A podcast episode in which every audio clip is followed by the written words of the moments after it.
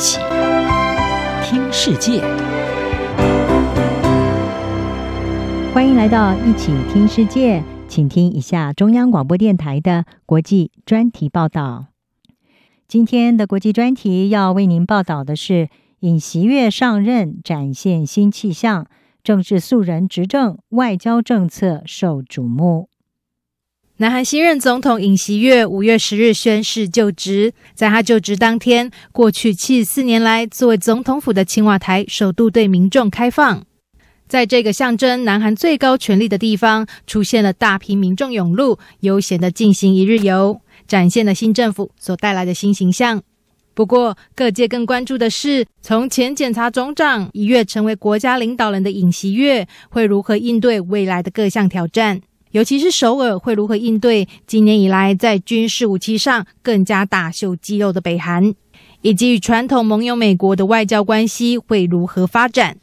尹锡悦上任当天立即兑现了要把青瓦台归还给公众的承诺。过去戒备森严的青瓦台在五月十日打开大门迎接参观民众，让南韩人民先感受一下新政府的开放形象。开放青瓦台也代表着青瓦台时代的谢幕。南韩历任总统都在青瓦台办公。尹锡悦上台之后，已经把总统办公室迁移到距离青瓦台大约六公里的龙山区国防大楼。不过，为此他也被批评大举搬迁总统府是浪费公帑，搬迁费用至少要花费十二亿台币。青瓦台对外开放的首日就迎来了大批民众，当天有两万多人到此一游，民众大排长龙，跟青瓦台的主建筑合照。还有许多人躺在草地上晒太阳，民众拥有青瓦台是过去几十年来难以想见的景象。一名首尔居民受访时就认为，政府应该要更早向公众开放青瓦台。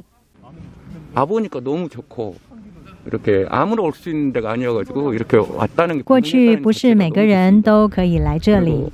所以光是能在这里就很特别。在参观了以后，我觉得他们其实应该更早就开放这个地方。不过，除了让国内民众感到一股新气象外，各界也关注曾经担任检察总长、属于政治素人的尹锡悦会如何应对未来国内外多变情势的挑战。上任之后，尹锡悦立即面临两大棘手问题。一个是威胁国内经济要从 COVID-19 疫情中复苏的通货膨胀问题，另一个是北韩从今年初以来持续测试军武，并且可能重启核武试验，让区域紧张升高。面临国际情势的挑战，尹锡悦在宣誓就职的演说中多次提到自由跟民主的重要性。根据计算，他在演说中提到自由的次数多达三十五次。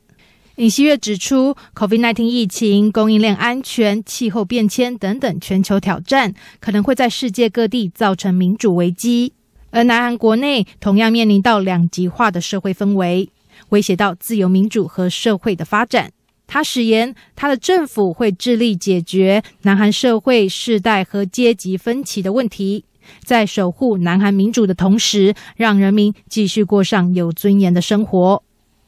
在北韩议题上，尹锡悦缓和了选前的强硬态度，柔性向平壤喊话，表示和平对话的大门永远敞开，并且提出，如果北韩开启无核化进程，首尔会和国际一起大力援助北韩。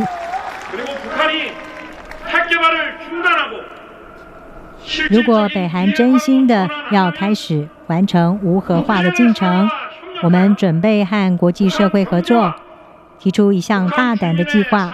大大的强化北韩的经济，并且改善他的人民的生活品质。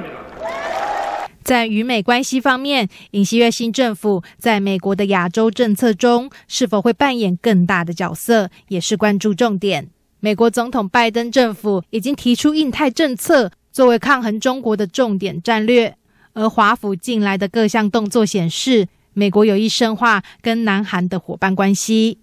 拜登五月底展开亚洲访问，第一站就是到南韩，已经显示华府对首尔的重视。观察人士认为，在文在寅政府时期，首尔的外交政策基本上是在美国和中国之间保持平衡，而新政府可能会在不疏离中国的情况下强化韩美同盟。尹锡悦选前也已经表示，会优先强化韩美同盟关系，而被视为是抗衡北京在印太地区影响力的一道防线。目前由美国、澳洲、印度和日本所共同组成的四方安全对话，很可能即将扩大。而这加一的新成员会不会就是南韩，也备受关注。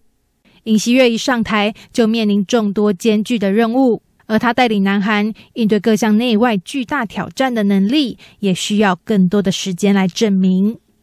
央广编译张雅涵报道。